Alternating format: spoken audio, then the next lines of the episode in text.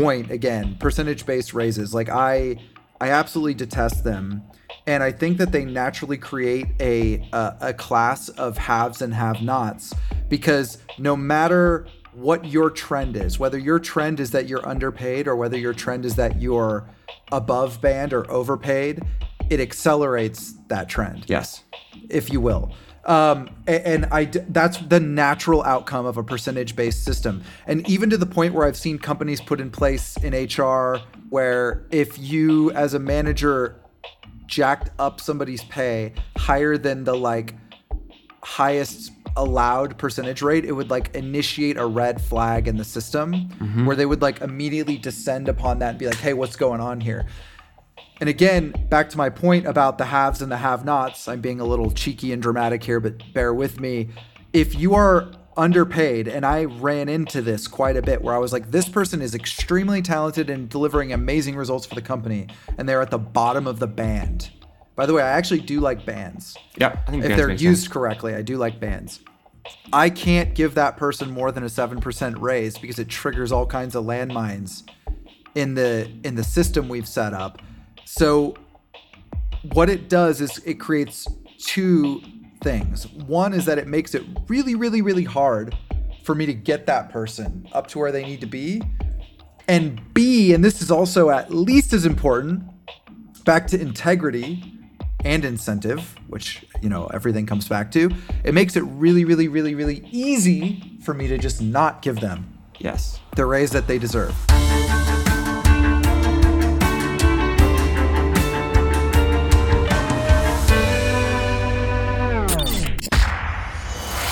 Welcome to Building Better Games, where we dive into what matters most in game development, leaders, and culture. Your hosts are Aaron Smith and Benjamin Karsic. Aaron and Ben are two veteran game industry leaders who have served a global audience of gamers and want to change how games are made.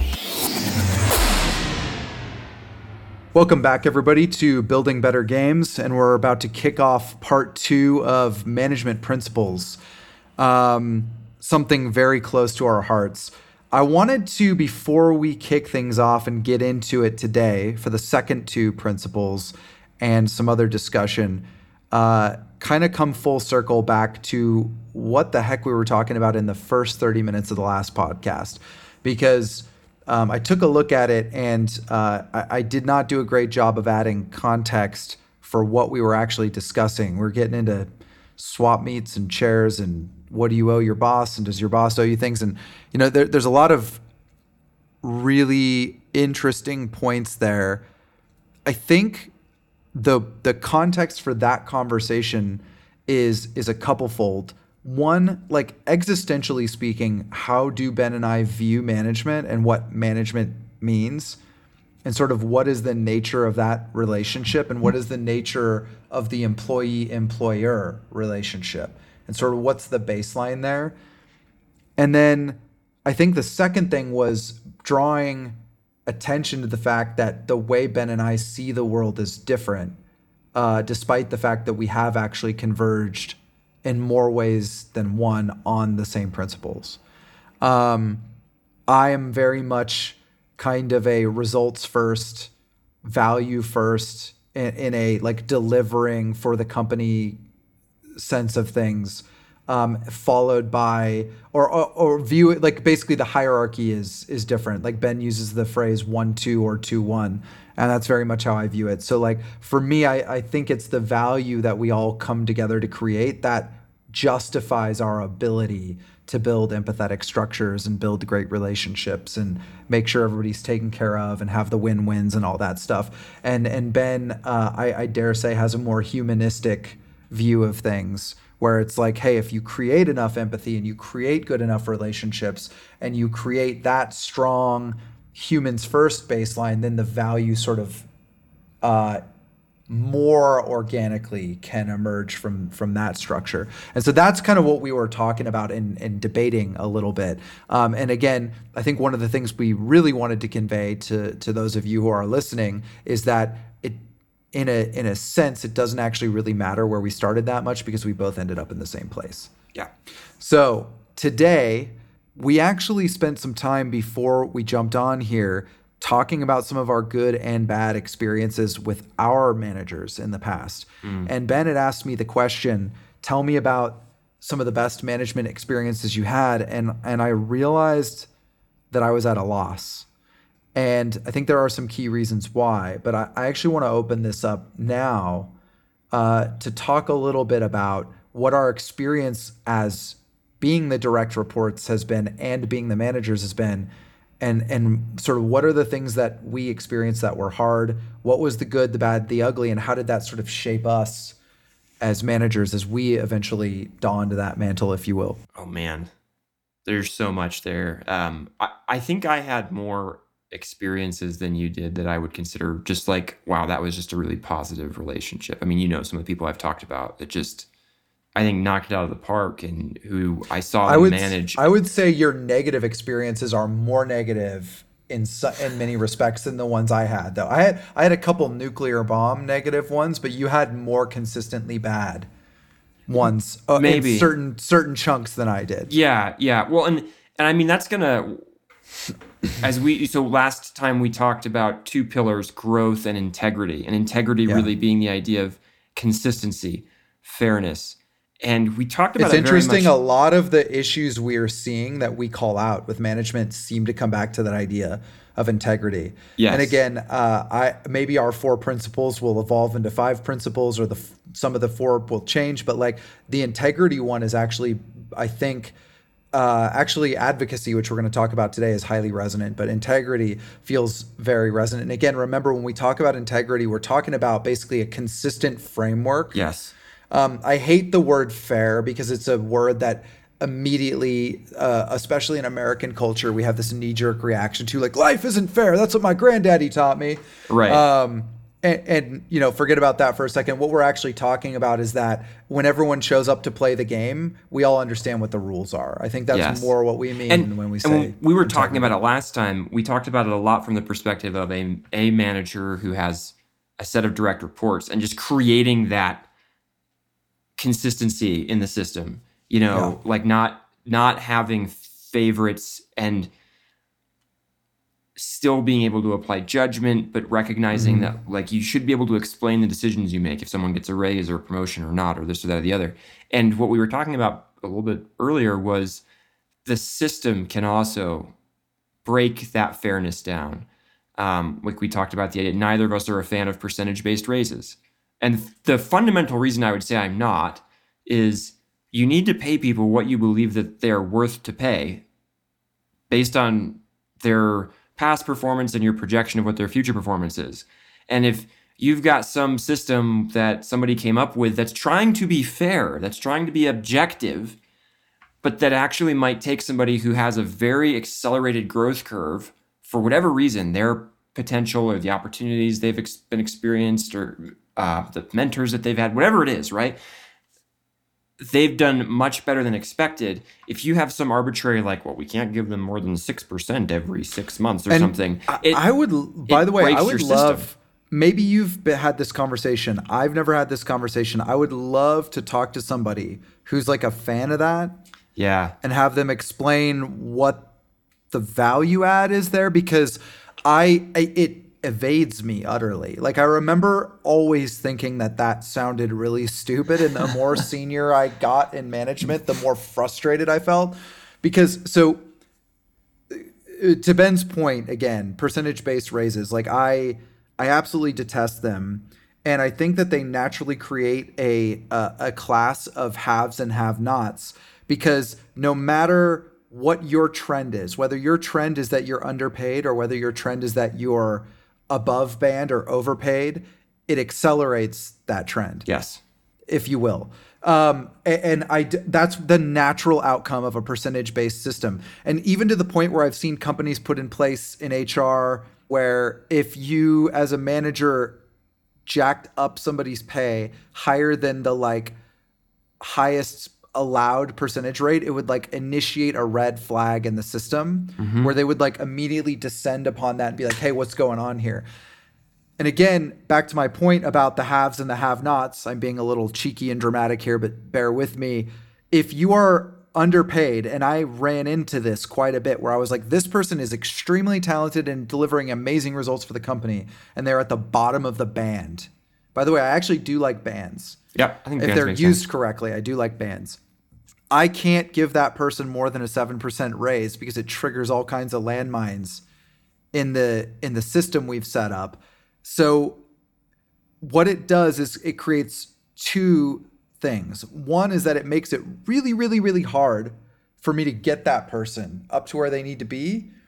And B, and this is also at least as important, back to integrity and incentive, which, you know, everything comes back to, it makes it really, really, really, really easy for me to just not give them yes. the raise that they deserve. Yes. Because I'm literally being told a band of numbers I can mess with, and there is a space in between there, a nice, nice, squishy, safe space for me as a manager where I will not rock the boat.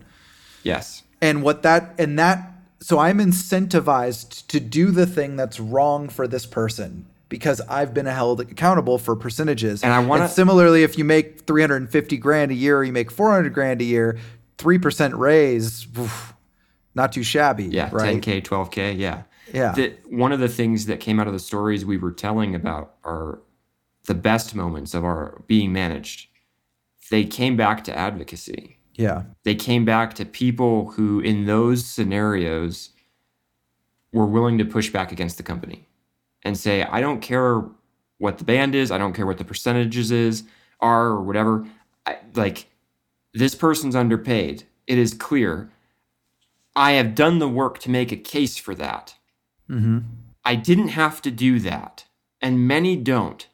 And so I look at those experiences, and you look at those experiences, and we look at those people, regardless of how we viewed them as people or whether they were friends or not or whatever, there was this thing where they were they they had a stance that was, you have done the work, you have proven capability, and I believe you have high potential. I don't want to lose you. I'm going to go outside of the standard guidelines and rules, and I'm going to trip all the red flags I need to to make this right. And you want that in your manager. And by the way, what I love about what you just said there and what it strongly implies, um, and again, I think that this is actually rooted in the function and the principle of integrity. Because to have integrity, integrity is integrity of a system, mm-hmm. right? Like, we as individuals can have integrity, a, a system can have integrity. But like when we when we say we have integrity, it means that we are are loyal to and abide by a system of principles that we believe in. Yes. Right? And we're consistently doing that. Yes. We're consistently actually behaving in a way that is uh, honoring those principles. Yes. And and the, the same thing about a system. So What the example you gave about the manager advocating, we're going to talk more about advocacy in a moment because it's really important. But I think we we must create, I think, in the minds of everyone who's listening to this and everyone who wants to be a great manager, the connection between crisp frameworks that you create for how you assess your employees and yourself and your ability to advocate. Because if you don't have a framework, you can't make an argument. And this, this is actually something I talk to managers about a lot. Like, if you're looking for the sort of, if you're looking out into the ether for public opinion to determine whether your people are doing well or not, you're not going to be able to actually create accountability or be an effective advocate for the people that you that work for you. Right. So th- this is super important because it's not that what I like about Ben's story there and what I and what about my positive stories. It's not that my manager went out and got me more. It's that my manager felt conviction. They had a strong argument. They felt conviction towards a set of principles and a set of rules. And that, and and then I actually, interestingly enough, as I think about it, those managers that were fierce advocates for me, in some cases, advocated against other people getting pay raises that they shouldn't have gotten. And I can think of several examples now. It's like, hey, we all know the rules to Monopoly, right? We've all played that board game. You can't just take five hundred dollars out of the bank whenever you want to. Right. There's a set of rules and principles that determine when you get paid or what you owe, et cetera. And you know what you're getting into in that system. And so it's helpful to us as we commune in that system to understand what the rules are and that expectations are clearly set uh, about those rules. And so if you play the game properly and somebody owes you money, then it's easy to advocate. It's easy to make that argument. And that's the place we want our managers to be, right? Yes. And that's the place we wish, as reports, we wish our managers would be.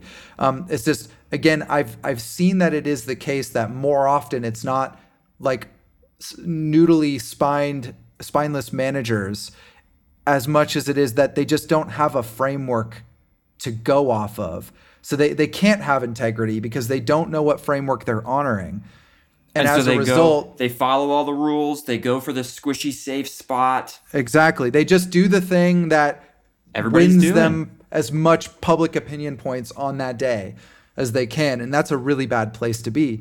And by the way, also, when you have a framework, especially if everyone at the company ideally is following that framework about what performance looks like and, you know, what good and bad looks like and where people are on bands and things like that, that also removes or that dampens the runaway effects that public opinion can have on who gets promoted and not. Because if you lack those frameworks for long enough, what ends up happening is that, again, we've talked about this, your organization becomes a high school popularity contest. And that actually, I think, leads to a lot of really damaging cultural things down the road, where it's like, for example, all the women wake up one day and they're like, hey, we're paid on average fifteen to twenty percent less than the men for doing the exact same work. And it's because, you know, maybe unconscious bias or whatever led to this group of people just creating these systems that they didn't even know they were creating. So they created a low integrity system because they never actually set down the principles they wanted to follow and honor in the first place. And again, there's many other examples like that. That's just one poignant one, or not poignant one, that's one pointed one, pardon me, that is happening right now a lot in our industry, right?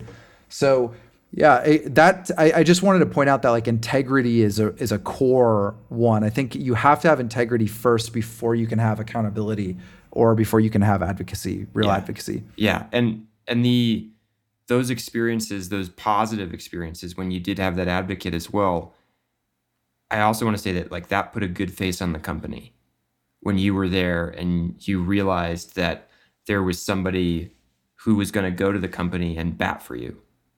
When I had that, they were some of my most positive experiences, even when things were tough. Mm-hmm. And when I didn't have that, even if things were great, it's not as good because I don't know, does someone have my back? And I look to a manager to have my back. And as a manager, I look to have my direct reports back. And it's interesting too, and, and you know, maybe we should actually dive into accountability and advocacy. And I wonder if actually starting with advocacy makes sense based on where we're coming out of here, because mm-hmm. there's a lot in there. Uh, to me, Deep, again, yeah. I, I I tend to think of accountability more as a process. Um, actually, the way we teach it and the way we define it when we're out working with game studios and leaders, and and so um and and I think also advocacy is such a broad, deep cultural thing. Um, I, I like my thinking might be to actually leave more space for it. At yeah, the so let's end. let's dive into accountability then. So um, we've we have a podcast on accountability. So without going too much into detail about what the framework is for it, um, I think it's just important to note that it's a really important part of management and a manager's capability. Like you need to be able to create accountability. Um, and I think that the feedback loops you create when you create clear accountability with your employees or the people that report to you is actually um, very foundational in the same way that your framework or your integrity is foundational to what you advocate for and what you don't advocate for. I, th- I feel like your employee performance should be like, you should be pulling your real-time perception of employee performance out of the other end of that accountability process. Yes. It's like, hey, I set expectations. Jenny went out and she killed it. She nailed this project.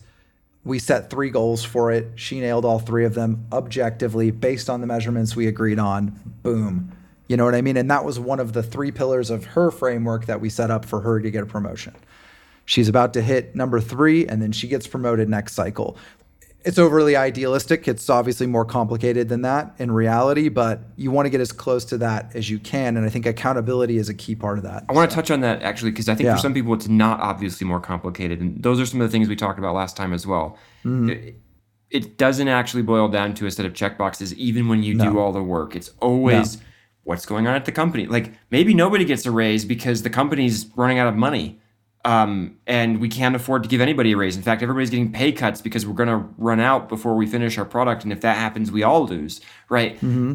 There are limitations that are outside of the relationship. But I think the idea that you're expressing that, like, well, the we con- come that together. Changes, that changes the context of what a reward might look like, but it shouldn't change the context. It shouldn't change the fact that that person gets rewarded for meeting those goals. Exactly. You know what I mean? Like, it may be like, hey, here's a nice shiny blue ribbon that we put on your shoulder, and uh, here's uh, a, a title upgrade with no pay because we're broke as a company. I mean, if that's where you're at as a company, right, that's fine, but there still needs to be some positive feedback loop for having achieved your goals, you know? And I think the other piece of complexity is, even if someone's hitting all their goals, sometimes there's other issues that are going on and how they're relating to work or other people sure. that could make you second guess.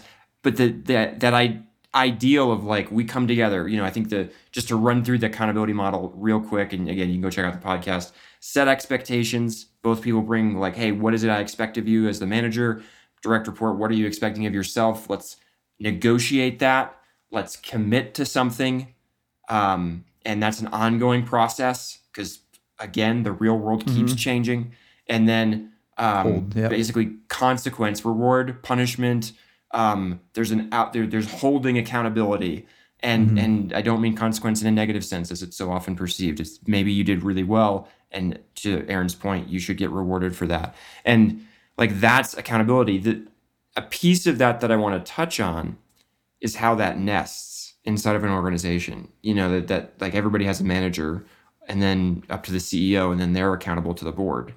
Um, and the board's accountable to the shareholders. And so no one's without a boss of some kind, mm-hmm. and to recognize that there is a chain of accountability going from a C E O, let's say, who's attempting to make the company as successful as possible, that cascades from that person throughout everything else in the organization.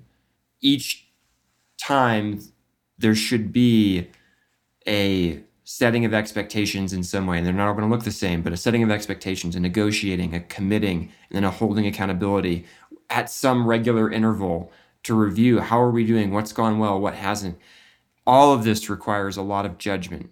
You know, that there's a, we do live in a uncertain world. Everything is changing all the time, and that's okay. It does mean that sometimes something we negotiated and committed to is no longer relevant. And so when I think about accountability in the context of management, it's for you as the direct report, do you know what your manager expects of you? We've talked about that in another podcast as well. And then if you're the manager, have you sat down and said, this is what I expect of you? Yeah, I mean, I don't I don't think any framework or process we advocate for should be seen as a substitute for judgment. In yes, fact, exactly. Well said. We often communicate these frameworks or processes as a way to um, accelerate or catalyze judgment, the application of judgment, right? So in other words, you're smart, uh, and if you're in this industry, you're working a uh, skilled worker tech leadership job. You you know how to do this. Um, you know how to you, you ap- apply your critical thinking to this. This, to me, accountability is about a, set, a, a practical framework to assess results, so that you can again manage to have a high integrity system.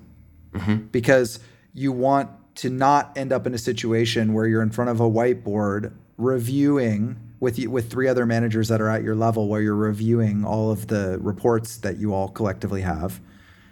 And you walk in and you either think somebody has been doing great, but you don't have any hard evidence to back it up, or somebody else says that one of your people's doing terrible and you don't have any hard evidence to back up that that's not the case.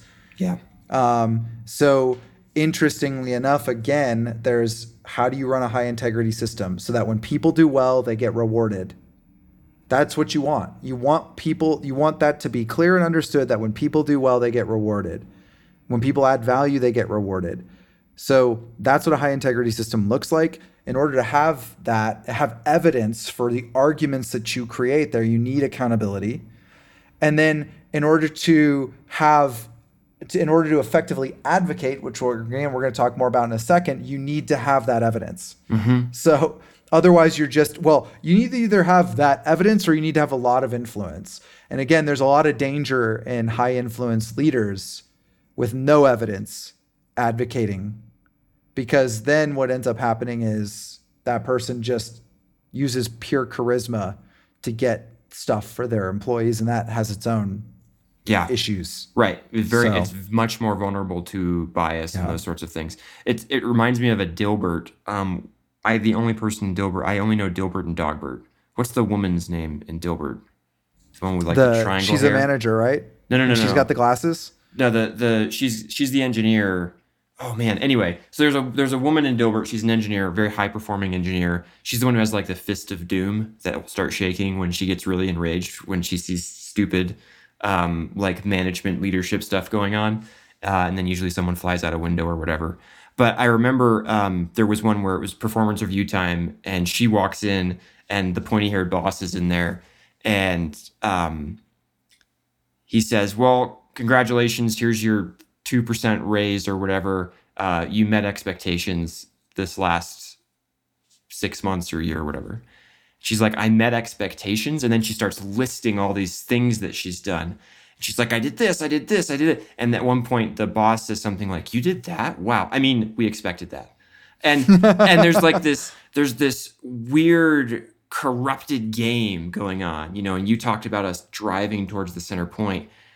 Accountability wasn't like expectations no. weren't set. Accountability no. wasn't clear. No. Uh, it seems like even the boss, while he had to, you know, serve his evil cat overlord or something, whatever it was in, in, in Dilbert, he knew she was overperforming, but because nothing had ever been written down, it didn't matter. And obviously well, we don't want to be that boss. And again, at that, the, the, the joke there is in that moment, he was going to lose face if he yes. acknowledged that she had done way more than he expected, right? Because he had already said that she met expectations. It would be funny if it weren't so criminal, and it would be funny if it weren't so true to what actually happens. Yeah. And and this is why, again, the accountability model helps you proverbially or really write this stuff down so that if you commit to three goals and the person nails five, well, guess what? They just exceeded expectations, at least in terms of raw output. Yeah. Right? So it's it's not that hard, and you're doing yourself a favor so that you don't end up in that awkward position as a manager, and you're doing your employee certainly a massive favor in actually allowing them to A, understand what they're supposed to be doing and what they're on the hook for, and B, rewarding them again if they do a good job. I can't tell you how many times I've seen people do a really good job and then be killed in the court of public opinion due to some just completely off perception that got out of hand or whatever. And the manager had no argument. Right. The manager had no accountability in place because they didn't know how to do that. And as a result, the employee suffers. Yeah. Right. The employee suffers. And, and, and honestly, I would say even if the manager takes it on the chin, the employee still suffers, because then the manager loses clout, and then their ability to advocate goes down, and then the employee. Yeah. So it's like, no matter what goes wrong here, the employee loses. And that's a shame, right? And again, we've all been on the receiving end of this. So, you know, we, we talked about this when we talked about accountability. If there's not accountability inside of the system and you're the direct report, set it up. Yeah. I would say it is the manager's responsibility first to be aware of those things, talking about those things, and informing their direct report about them. Because one of the things you are as a manager is a mentor.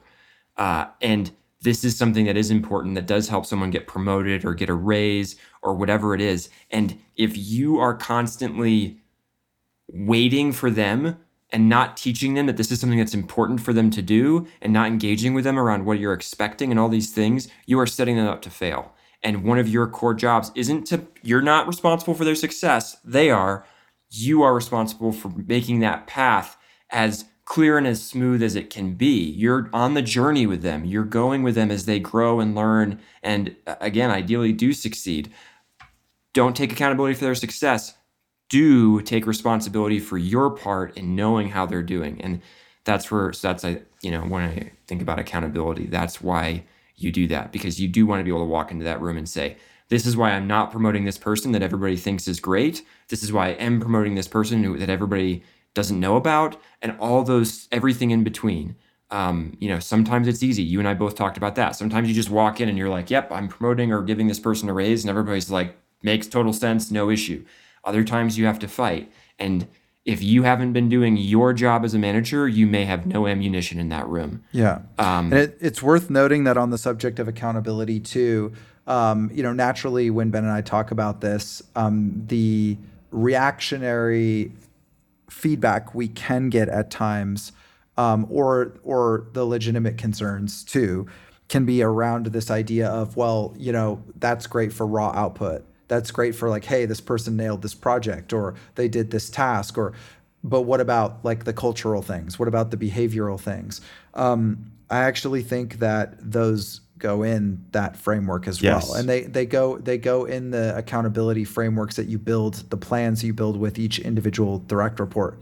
Um, it's not just about did you do it. It's exactly. Did you do it in a way that lives yeah. up to who how you want to be as a company. How you did it actually matters. And and when I say how you did, did it, I don't mean I'm going to micromanage you on the specific techniques you employed. I'm very results oriented as a manager. So like if you figure it out, as long as you figure it out in a a way that's consistent with our ethical framework, yes, which I will make clear to you if you don't know, um, you're good.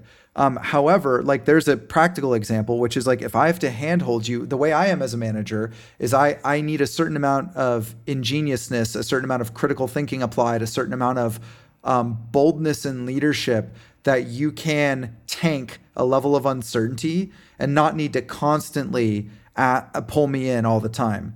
At the same time, and here's where it gets complicated, at the same time, if you experience a nuclear meltdown scenario and I don't find out about it to the last minute, like you don't call in your air support because you have too much pride, that's also going to get you docked.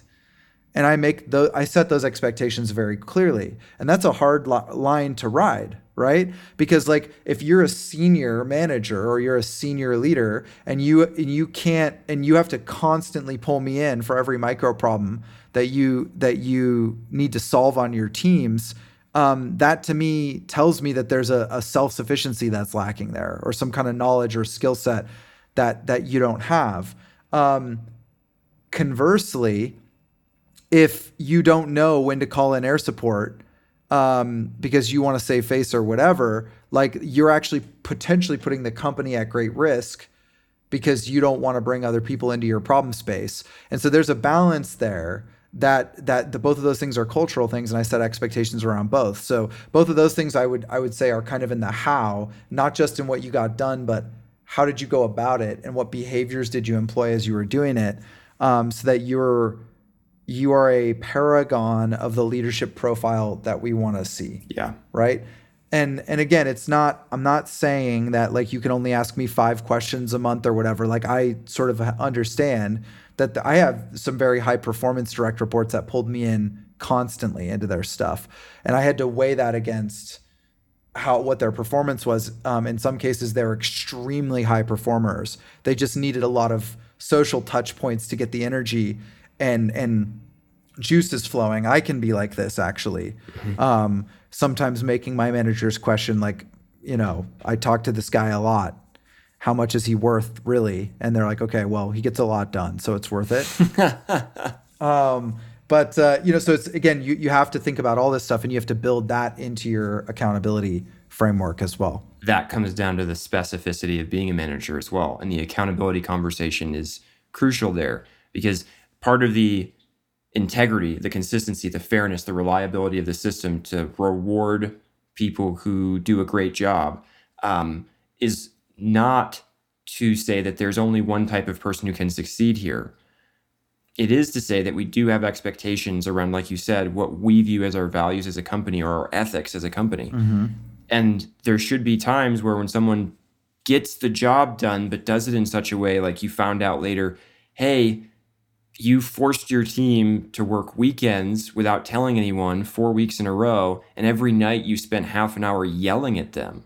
Mm-hmm. About or how you they were or failing. you got in you got in an argument with our tools team, um, and uh, you were very unproductive in that argument because they wouldn't do it the way you thought it should be done. So you uh, split off half of your engineering team and had them rebuild that tool so that you could just work around the tools right. team. Yeah. And so you may have solved the problem, quote unquote, on paper, but effectively you now created a, a, a rift between us and an integral partner team and yes. burned a bunch of bridges and all this other stuff. Exactly. Right? And so the, like, these are the things, you know, it's not, it's not to say you have to be X type of leader or Y type of leader. It is to say there's values and there's ethics that we need to follow. And all of those are context specific, mm-hmm.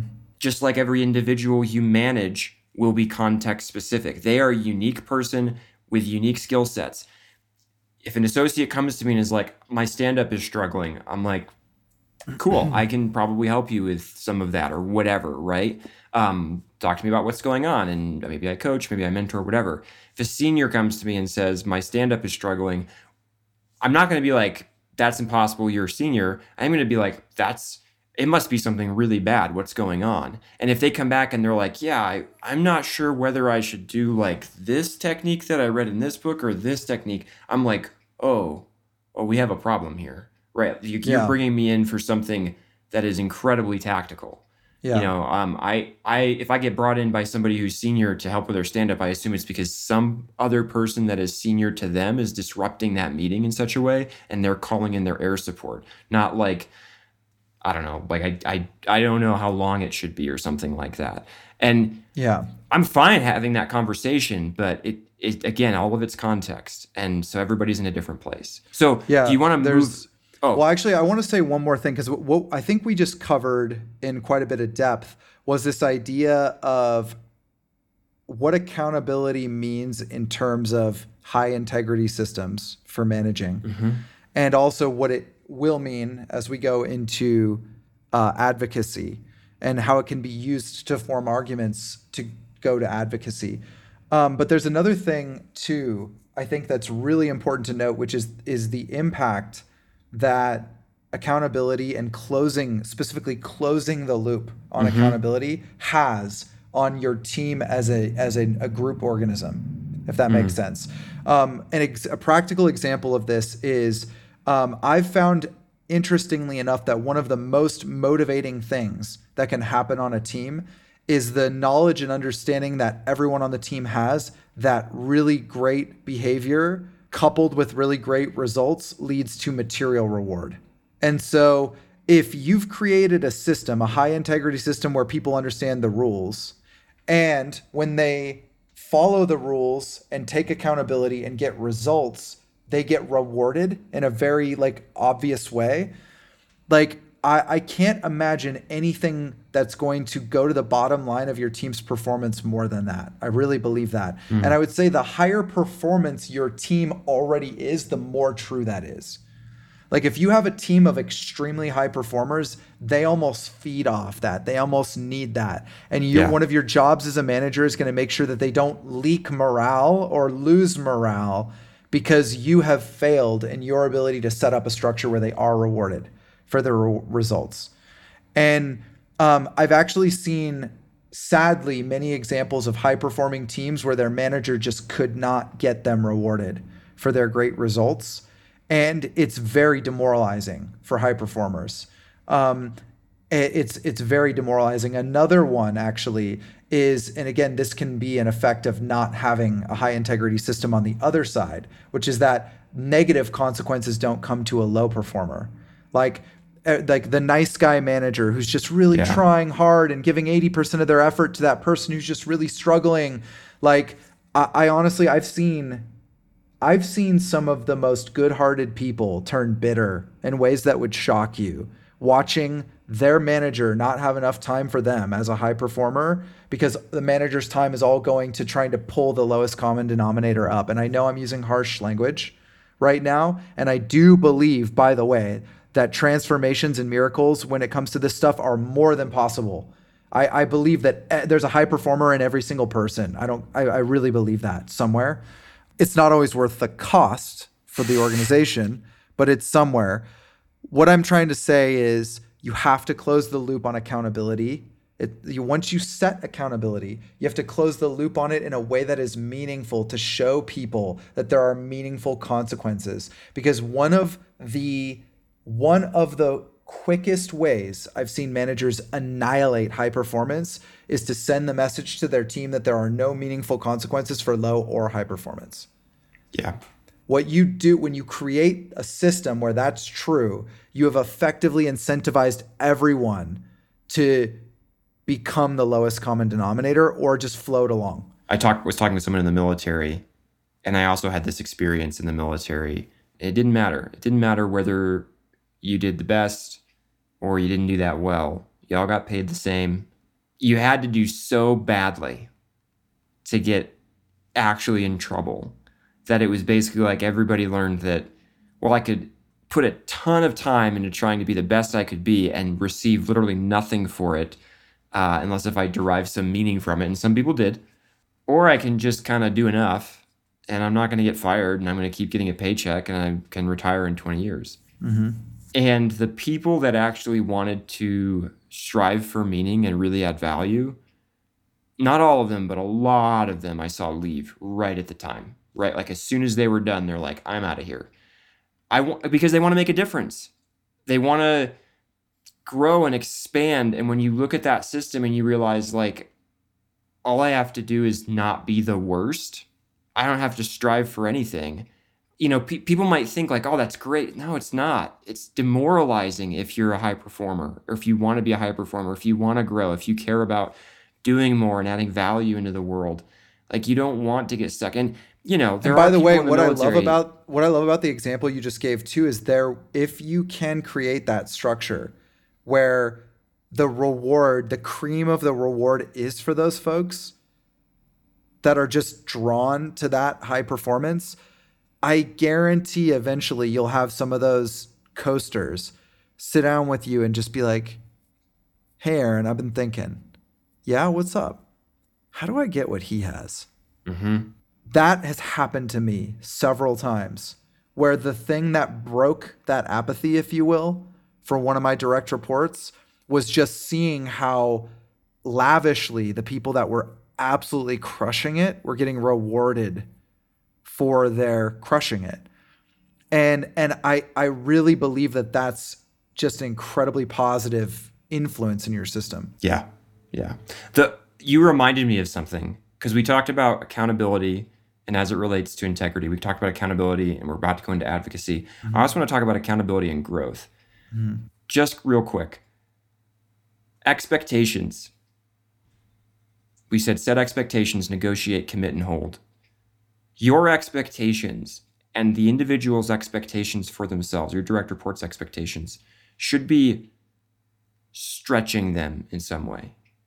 If it's not, if you're just asking the same person to do the same job over and over and over mm. and over again, yeah. you are actually losing the opportunity for them to become more than they are in all but the smallest ways. You you want your direct reports to replace you. You want them to exceed what you do. You want them to be better than you are. They aren't going to do that if you leave them in a box on a team and you just set, here's your expectations. They're the same boring expectations I know you can hit. Everybody will be happy when you hit them, and we'll leave it at that. You want them growing. Stretch them. So set those expectations and tell them to figure out which ways they want to grow. Tell, tell, have them tell you that, so that those are the expectations that they end up negotiating and committing to with you. And then when you're holding them, it can be like, how did you do? How did you do better than you would have done a year ago? How did you do much better than you would have done three years ago? Accountability is a is a key piece in that. And if you don't value it, um, and if you just are like, we'll just leave it boring, then your people aren't going to grow. They're going to stagnate, um, and you lose for it.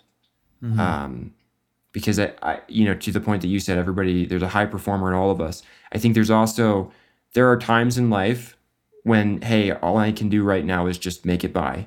Mm-hmm. Um, and that's going to happen to somebody who's a direct report of you. And I think that's okay, actually. However, over the long time period, over a long enough period of time, they should be getting better and better and better, and you should be able to give them more and more responsibility. Yeah.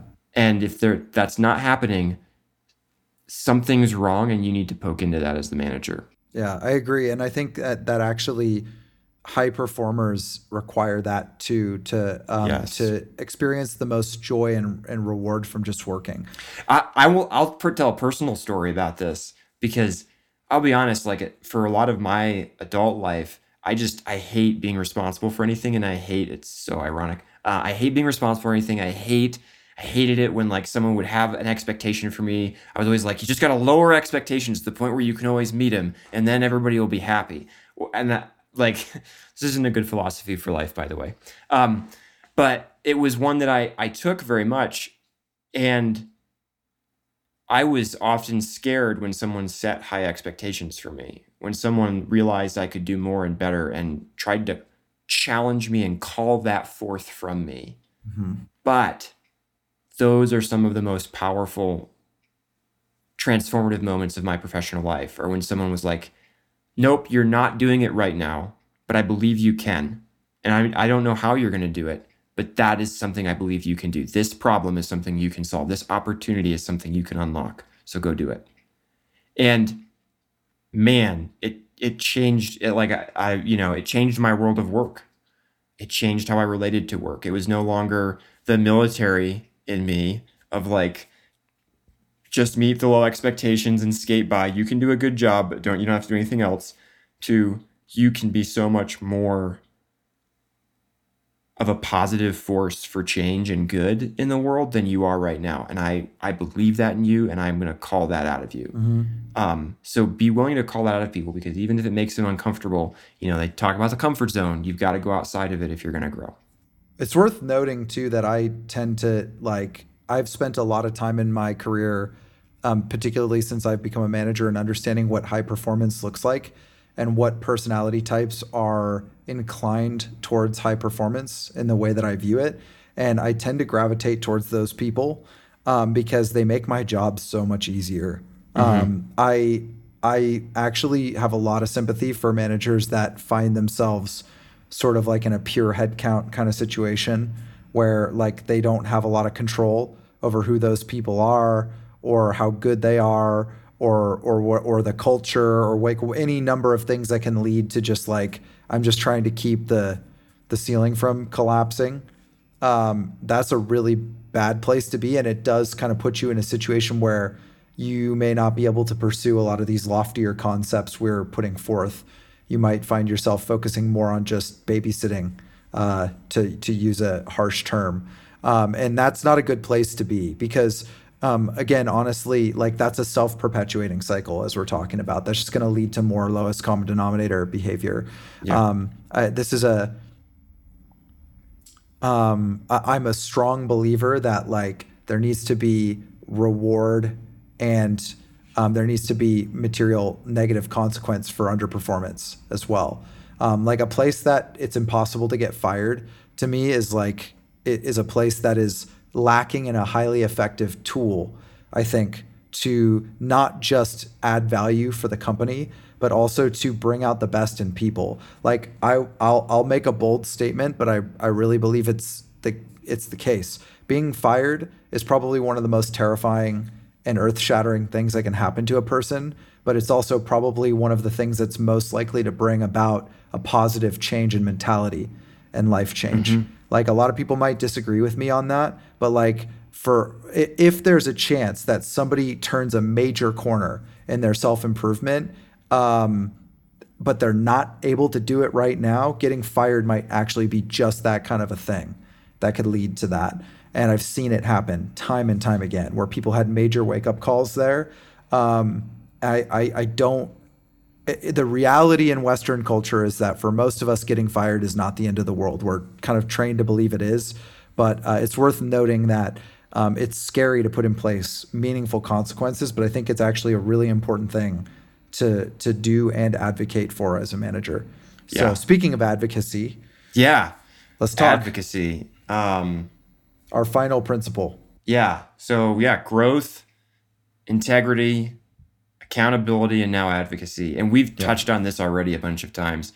This, though, I think is one of the least understood mm-hmm. of the four we've talked about. Like everybody kind of like, oh, growth. Yeah, I got it. Okay, I need a consistent, fair, like an, an, a system that has integrity. I understand that. Oh, accountability. Yeah, we talk about that all the time. advocacy. Um, for me, advocacy is your responsibility as a manager to represent the company to the employer and the employer to the company in a true and effective way that benefits both parties maximally. Mm-hmm. And it is dependent on you having integrity in your systems. It is dependent on growth being part of the equation and all those things. But it gets, this is like one of the squishiest things, because this goes into organizational politics. Mm-hmm. This goes into something that is very true about most of the people that are managers. You have, you will tend to have more organizational insight and influence than the person you are managing. Yes. The advocacy is the responsibility to use that well and for your direct report's benefit. Mm-hmm. Um, and I mean that, again, in a complete way, not just like, I just try to get all my people as much money as they can so that I look good. Yeah. No, like the the actual what's good for the company and good for the individual. Yeah. And again, that can take a lot of bizarre forms, right?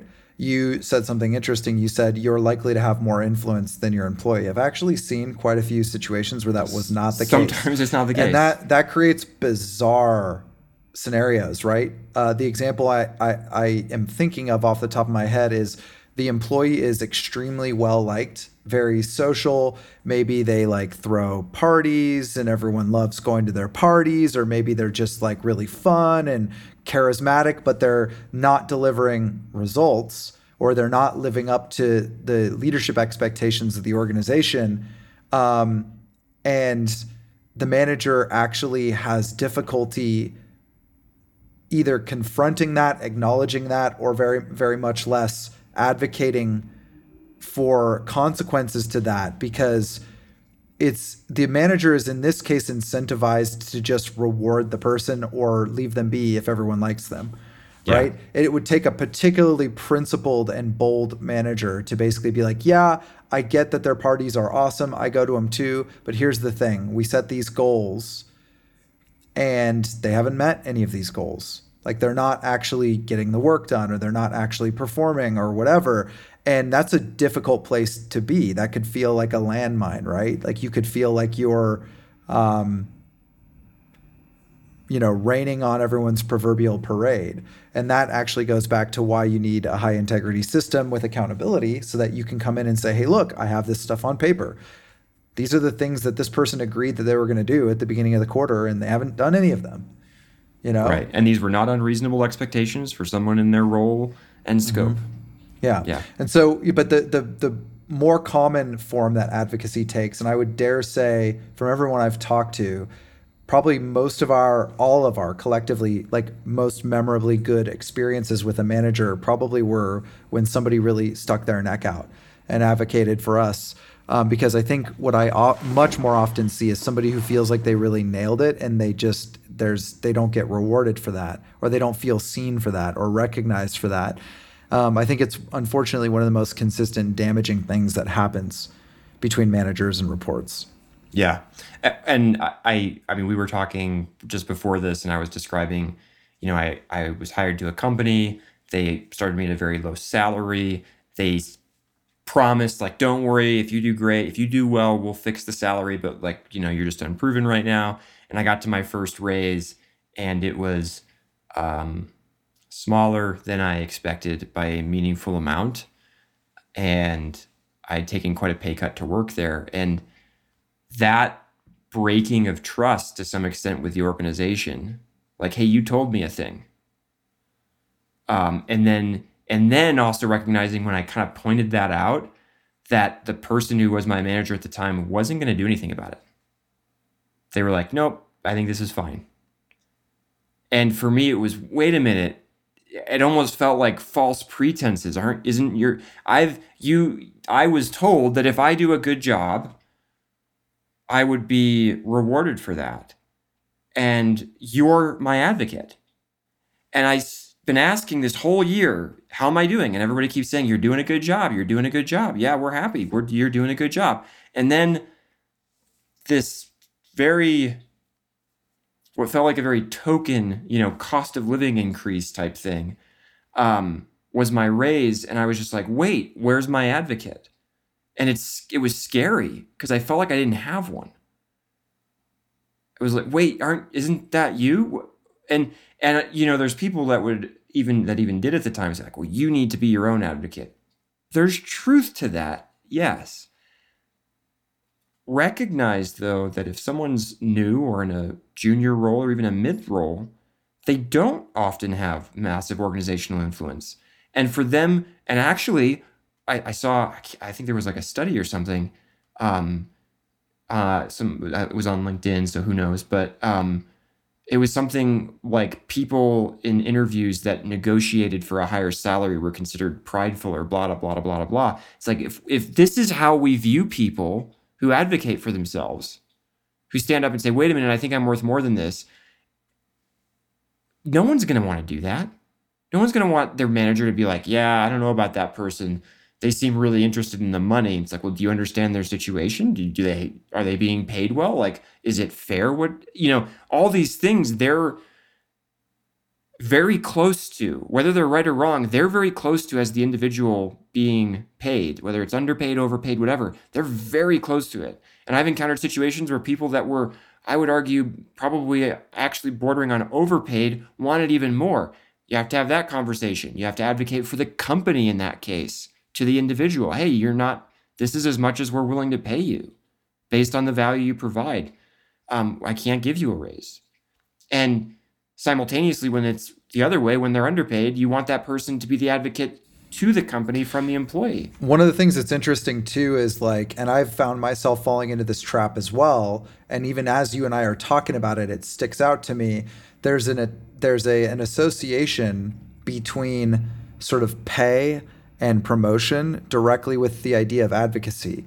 And um, mm. one of the things I think managers, uh, traps managers fall into is that they start, they think that the container for their advocacy and where they're supposed to be advocating is around the discussions for those two things. But to be honest, another way that a manager can advocate that's probably actually more powerful is like, hey, did you all hear that Steven really nailed this project? I've got Steven on this, this high priority thing that came up that everybody's worried about. Well, Steven brought to me a plan on how to solve it. And I was like, well, guess what, Steven? It's you now, buddy. You're on it. Knock him dead. Let me know if you need any help. I just want everyone to know Steven's on it. You should go talk to Steven if you have any questions yes. about this. Yes. Like that's advocacy right yep. there. Like now, like that you've, if, if Steven crushes that thing, by the time you get to a place where you're having conversations about money and title, everyone's going to remember those times you promoted that. Now, again, this is a tool that can be used for good and evil. I've seen yep. it used for good and evil.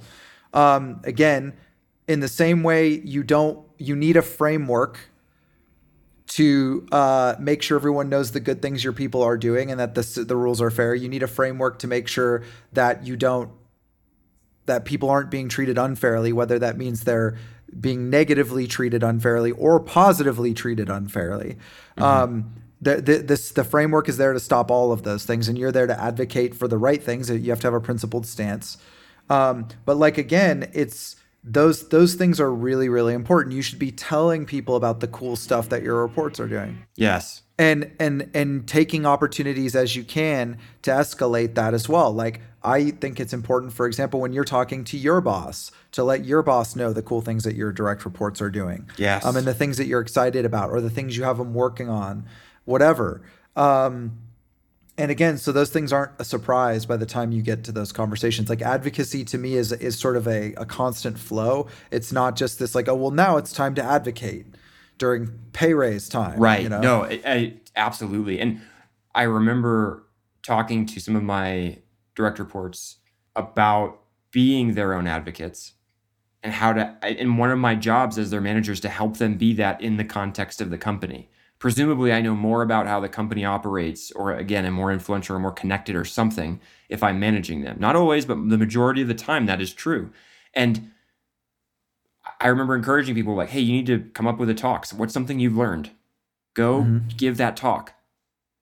Um, I'm not going to give it for you. I'll run through it with you. I'll help you build it. I, I'll be your first test audience, whatever, right? But you're going to go in front of a group of people and you're going to give that. And afterwards, if it, it was a good talk, and I believe you can do a, a really good talk, they are going to go, whoa, this person, I didn't realize that. They're, because one of the things, one of the reasons advocacy is so important is, and this was in like a G D C talk from like two thousand nine or something that I saw, or two thousand twelve, by a, was a senior producer at Bungie, Brian something, I, I don't remember. Um, it was a really cool talk. He talked about this frame of seniority and familiarity. Like if you have a two-axis thing of like seniority and familiarity, when you meet somebody, you place them on the chart, either that they are your peer or there's a hierarchical relationship. Don't worry about whether it's subordinate or authoritarian, like they're, they're the authority or whatever. And then how close are they to you? And we all like place a dot whenever we meet somebody and interact with them a little bit. We're like, oh, this is how familiar I am with somebody else. And this is um, how se- more, much more senior or less senior they are than me. And dissonance occurs when someone shows up and starts talking to you and you realize your dots are in different places. You know, you show up and you're like, we're peers. And they're thinking they're they're actually higher hierarchically in the structure than you. It's jarring for you. Oh, I thought we were peers. Similarly, maybe they are, they come up to you and they start acting like they're your best friend. This happened to me once. It was very strange. And I, for the life of me, I sometimes go back. There was some person at a company I worked at, they you know, they were like in a training I was doing or something. And they were just like, yeah, how's it going, man? And I was like, who are you? I don't, I don't know who you are. I didn't know this person well, or so I thought, but they acted like, and then I saw them realize that I didn't know them and they thought they knew me. And I still have no idea what happened, if there was like a mistaken face, but it was such a dissonance in that moment. When we meet somebody, we interact with them, we place them on that chart. We don't update the chart very much. Your manager, by advocating for you and helping you advocate for yourself, helps update the chart. So I had somebody come in, they were they moved from a discipline that was not production at all. They moved into production and I started managing them. And everybody's like, yeah, they're super junior. Everybody gets it, totally fine. They are super junior. Very rapidly, they started solving complex problems and growing and expanding their capability. They became one of the best cultural uh, production operators I've ever seen in my life. Um, and it was a very rapid growth path. And one of the challenges I faced as a manager was going to the company over and over with like the list of things that the person was doing successfully and very well and aligned with our values, and making sure that they knew this person is not junior anymore, right? They are accelerating rapidly through our mm-hmm. job family. And one of my jobs is to make sure that's being blasted out and to work with them. How are we going to get it out there? Because, and that person actually did, they went and gave a presentation on a topic. They killed it. It was so good. And afterwards, so many people like congratulated them, said they did a great job. That was really amazing. It was super insightful. And for me, it was like, oh, that's that's so cool, because now other people know how amazing you are. Because I've been out in, like you said, in every conversation I have with my manager, every time I'm talking with other people, I'm like, yeah, this person's doing great. They're doing these things. They're doing. She was amazing. Like she was so phenomenal, but so many people weren't updating their chart. They weren't willing to track with how she was progressing through the organization. And so that's one of the reasons advocacy is so important. And one of your roles is to help them advocate for themselves as well as have those conversations. Yeah, I think uh, I love that. And I think it's important too, because people won't talk about this, but it is a reality of being a manager. Um, I think most of the time you're advocating for the elevation or reward of one of your employees, you are spending your own political capital to some degree. Yes. And I think that, again, th- I think there are a lot of people that might find that controversial. That has been my experience. So take that for what it is. I've never, and, and the more aggressive you're being about that move, regardless of how justified it is, the more of that political capital you're spending. Mm-hmm. Now, you may have a lot of political capital and not notice that. It might be a minor dock of your dragon's pile of treasure that you have, Or you may be in a situation that I find a lot more managers in, where you just feel like you do not have the capital to spend, and you're like, I'm taking out a loan here and I'm starting to get myself in trouble. If that's the case, the, the more you feel like you don't have the influence, the more you need to have your frameworks, the more you need to have your accountability, yes. because then you're able to take the conversation away from you and your influence and how likable you are as a person and how much people just trust you at, just based on your word, and go more to the evidence, more to the facts, more to the quote unquote science. Hey, this is what we value as a, a company. This person has been meeting that in these specific ways. Here's the documentation. Here's the evidence. Here it is. And ironically, one of the things that's going to do is raise your reputation, because people are going to be able to draw the line between your very coherent framework and the accountability you've set with your people and the clear results. Other managers are going to be looking at you and being like, wow, I don't have anything nearly that robust. This yes. guy's actually pretty good at what he's doing here. And so you're you're you're solving two birds with one stone. Yes. Like, too often I see managers that are struggling with this and feel like they don't have the clout to advocate for their people, even when they're doing well, actually take the easy road and be like, hey man, look, I can't give you a raise right now because of insert random bullshit excuse. And the reality is, is because when I stand in front of the Council of Elders, I don't want to rock the boat, because there are already being questions being asked about me, or maybe I'm just feeling really sheepish or whatever the issue is, but like, this isn't a good time for me. Like my, I've never had a manager say that directly to me, but I've definitely felt that oh, that yeah. was present in the room, where I'm like, oh, this isn't actually about me at all. You don't feel comfortable having this conversation. That is one of the most, and I will say this very directly, demoralizing things that can happen to somebody that reports to you, and one of the quickest yes. ways to get yourself into a dumpster as a manager. So just yes. be really, really, really, really, really careful about that. And by the way, there's a certain degree of empathy I have here, right? Because we're all human beings. We all need our jobs. We all want to be seen as good. Nobody wants to just be the person that's like going around like overly aggressively blasting the accolades of all of their people all the time. Like, your human nature is going to draw you, I don't care how good you are at this, towards not rocking the boat. And you're really going to have to steadfast in your principles, or stay steadfast in your principles here on this stuff, because your people are depending on you to go go and do this well. And so yes. I, I just, I, I want to say, just keep in mind your level of influence as well. Um, I've been in both situations where I didn't have the influence and where I did have the influence as a manager, and both have their dangers, right? Uh, the danger on the you have a ton of influence side can be that your word just becomes law and no one questions it because you're so highly trustworthy. And then if you're a principled person, you have to double down on, is this person really yeah. doing the things that they need to do to be senior? Or is it just like, I can wave my hand and make them senior because no one questions me anymore? You just, you got to be careful. Both, again, it's like we talk about so often, it's a road and two ditches, right? One on yeah. each side. Don't fall into either ditch. Um, I just, I, I really want, my heart goes out actually to some degree for the managers and the employees who have been in a situation where the manager did not have the clout to advocate. And like, that is not an acceptable reason not to advocate. Like, if there's a sword, yes. you like, or a hill you're going to die on, or a sword you're going to fall on, that's the one. And and it's not just because it's the right thing to do. It's because if you fail to die on that hill enough times and your people see that you will not sacrifice for that, your entire team's morale is going to tank so fast, so quickly that, or so far, so quickly, pardon me, that you are going to lose control of things. It's, it's not, I mean, it's, none of it's going to matter. Part of that integrity, you know, I'm almost like, oh man, I, until you said this, I wasn't even thinking about it.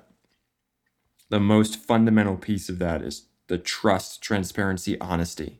Yeah. And that comes in into this. Like, if I can't trust my manager, and I've had some like trust breaks with people that were managing mm-hmm. me, um, it, it'll throw you into a tailspin, man. That'll make you bitter and cynical faster and frustrated faster than anything else, to realize that I thought somebody we've been talking. I feel like they have my back. I feel like we're in a good state. I feel like, yep, things are going well. Okay, this is really hard, but at least I know I'm supported. And then suddenly, gone. We know you'll lose people over this, right? Oh, gosh, yeah. There's a saying in the corporate America, which is that people don't quit their jobs, they quit their managers. Yeah. It's it's a it's a truism. I don't even know how true it is anymore, but I know it's true enough to where people say that all the time. And and I know for personally, for me, it resonates. Mm-hmm. Like, I can't think of a time I've quit a job where my manager wasn't at least partially responsible mm-hmm. for for that. So it's yeah. And it's it's really important, I think, for all of us to to hold ourselves to that standard. Again, not just because it's the right thing to do, but because it's the way to actually keep our teams healthy and strong so we can add value and give people the best opportunity that they can get to excel. I, I want to talk about a specific time a manager I had advocated for me in a very strange way, like was in the space of advocacy. And mm-hmm. it relates actually to this idea of transparency. Um, I was... up for a promotion. My manager was unaware of this. There was someone who was senior in the organization who didn't, was unsure of my capability. I'll put it that way. And they brought that up. And my manager went to bat for me. You know, and that's, I think, the, the sort of the simplest version of advocacy. They went to bat for me. They had their reasons. They had their justifications for why I deserved the promotion. One of the things, though, that they did that I think made them unique and I deeply appreciated, they came back and they talked to me about it. And it wasn't, they weren't like, I need you to go and work things out with this senior leader. No, they were more savvy than that and wiser than that. Because I asked that, I was like, should I go talk to this person who doesn't seem to trust my capability? And they're like, no, I think the thing you can best do is continue to deliver good results. Um, I wanted you to be aware of this, though, because, you know, this stuff is real and you should be aware of it. Mm-hmm. It's part of your reality in this company right now. And this is what I mean when I say, as a manager, you often have more insight into the organization and how it functions. You are in more of the rooms where things like this are discussed. Be careful. Be very careful what you bring back to your direct reports, and figure out what your frame is so that you do have a system of integrity. Because, you know, you don't go back and be like, well, this is what the senior leaders thought of everybody, right? In this case, he thought it was valuable for me to know this for my own career. Um, he wanted me informed so that I could make good decisions. It built a lot of trust that even though I knew there was a senior leader at the company that perhaps didn't trust my capability, he did, and he had my back in this. And that meant a lot to me, because you can't always be popular with everybody. You're not going to be everybody's friend. The job of a leader isn't to be liked. It's to serve well, to lead well, to be respected perhaps, um, but it's to move towards the goal, and it's to move other people towards the goal. Sometimes people don't like how you do that, and it means that sometimes someone senior or junior or whatever doesn't like you. You can't pause every time somebody doesn't like you. You'll you'll never go anywhere in any sort of large organization. So I deeply appreciated him taking that stance and sharing that with me. That was him providing insight and and demonstrating his advocacy. And I, I like that's when I say insight, that's what I mean. It's those little things. It's how does this organization function? What does it mean to be successful? Because I've had people that were like killing it, but nobody knew. I can do so much with what I say and what I talk about. I need to also train them in how to advocate for themselves.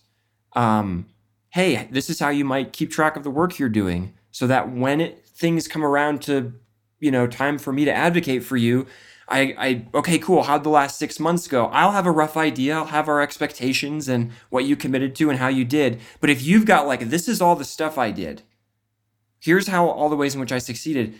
I had somebody who did that. Um, it was so amazing, because I was just like, oh gosh, it's so obvious now. I can make yeah. such a clear case for you. Um, so help them understand that. Train them to know what it means. Okay, so so one more thing on advocacy I, I want to hit on. Um, and this was a, a lesson from that great manager that I had. Um, I was one of the people who, and this wasn't even true, um, I was like, oh, money's not the most important thing to me. Money's not what matters. Like, you know, I, I'll just, I just try to do a good job. I just need enough money to live and all these things. And then I would get all bent out of shape when I find out someone was making more money than me.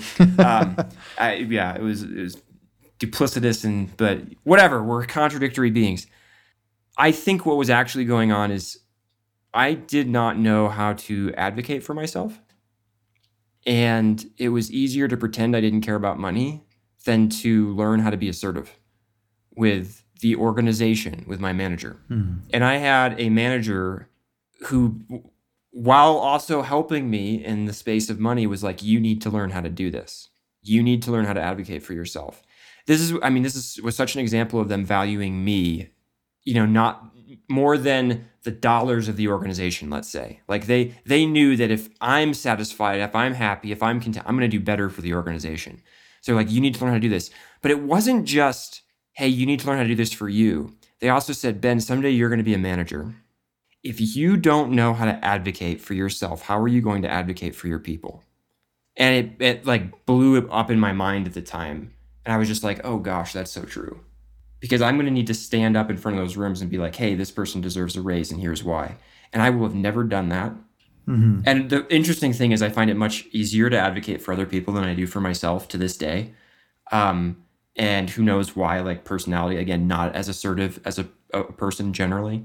Um, but I got a lot better at it. And I also started to learn, let I need to have my standards and my boundaries and the things that I need um, from, from an organization.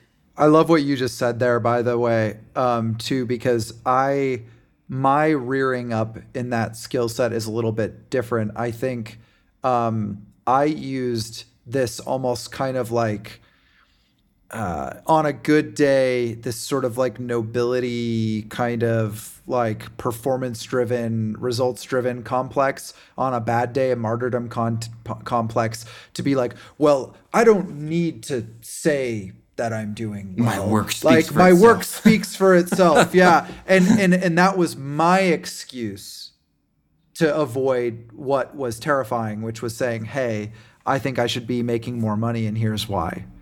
Um, and actually, I think that in a weird way, my trap was probably a little bit easier for me to fall into than yours was.